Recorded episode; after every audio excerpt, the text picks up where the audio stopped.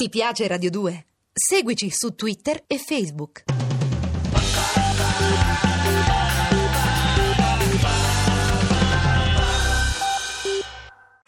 Broadcasting, sing, sing, sing, sing, broadcasting, broadcasting, sing, sing, sing, broadcasting. Mai sognato, rieccoci in onda o a bordo, che ne so, sono sospeso tra il programma radiofonico dei miei sogni e questa macchinetta dei sogni che mi porta altrove. Utilitaria, per sì. favore, sono un'utilitaria dei sogni. Eh, che devo fare? Dai, Ernesto, che si riparte! Aia!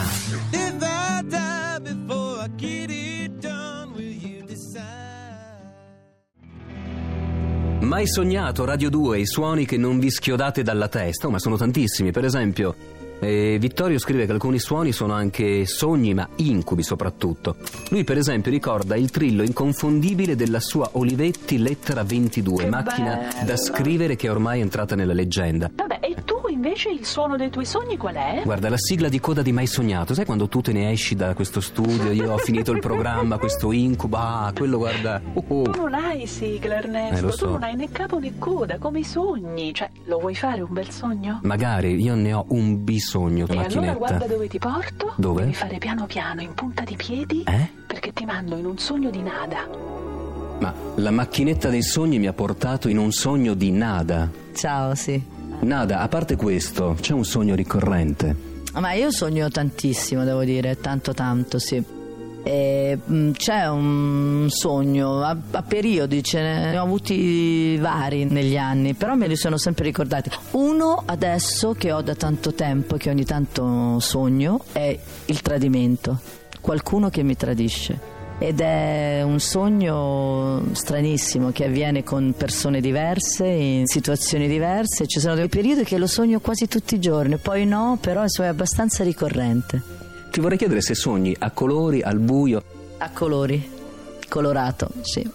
E allora usciamo in punta di piedi, visto che è un sogno, il sogno è così rarefatto, così magico, misterioso.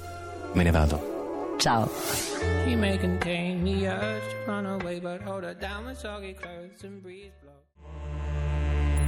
Ah, che sogno! Ah, ah, Ernesto, ma hai mai sognato di entrare nella testa di qualcuno? Io no, nella testa no, magari per altre vie sì. Ma dai, smettila! Sì. Allora dai, prendi questa e lanciala, no? Eh?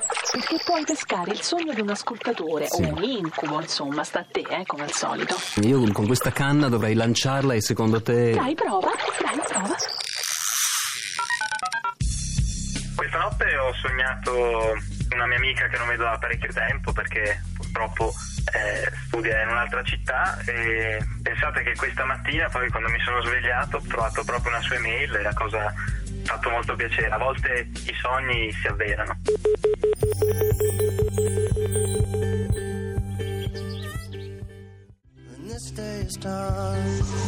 E siamo arrivati al momento tanto atteso dai nostri ascoltatori. È lo spazio che Mai Sognato dedica alle letture da ombrellone. Ma il no, momento... ma no, ma nel programma dei tuoi sogni no, dai, prova a immaginare qualcosa di più sfizioso. Hai mai sognato di leggere un libro e immaginare di sentire la voce dell'autore che l'ha scritto? Tre atti e due tempi di Giorgio Faletti, questo dici, Baldini e sì, Castoldi, sì. E che devo fare? E inizi a leggere, dai. Ho conosciuto Elena quando ero in carcere. Il mio caso era finito sui giornali, come spesso succede con personaggi che eccitano la fantasia popolare. Avevo ricevuto diverse lettere, alcune delle quali scritte da ragazze. Le avevo lette e stracciate tutte, meno una. Solo una persona aveva continuato a scrivermi con regolarità. Mi ero accorto di attendere quelle lettere prima con curiosità, poi con impazienza, e a un certo punto avevo iniziato a rispondere. Quando sono uscito un anno e mezzo dopo lei era là ad aspettarmi, mi aveva mandato delle sue foto nel frattempo. L'immagine era quella di una ragazza bruna, alta e magra, graziosa senza spingersi al punto di essere bella, sola, con le amiche, al mare in montagna, con le maniche corte e il cappotto, secondo la stagione. Ma non c'erano mani sulla pelle, non c'era il profumo e soprattutto non c'era voce. Solo quelle parole fissate sulla carta con una calligrafia lenta e comprensibile che dicevano cose belle ma senza suono. Non ho mai voluto che mi venisse a trovare in carcere. Quando me la sono trovata di fronte, l'ho vista, l'ho odorata e l'ho sentita parlare, mi è sembrato che Dio mi avesse restituito la costola. Non sapevo che anni dopo se la sarebbe ripresa indietro un'altra volta, senza anestesia.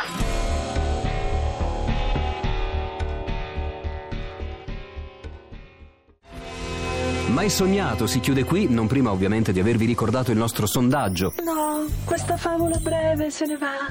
Dai, un bravo conduttore come chiude?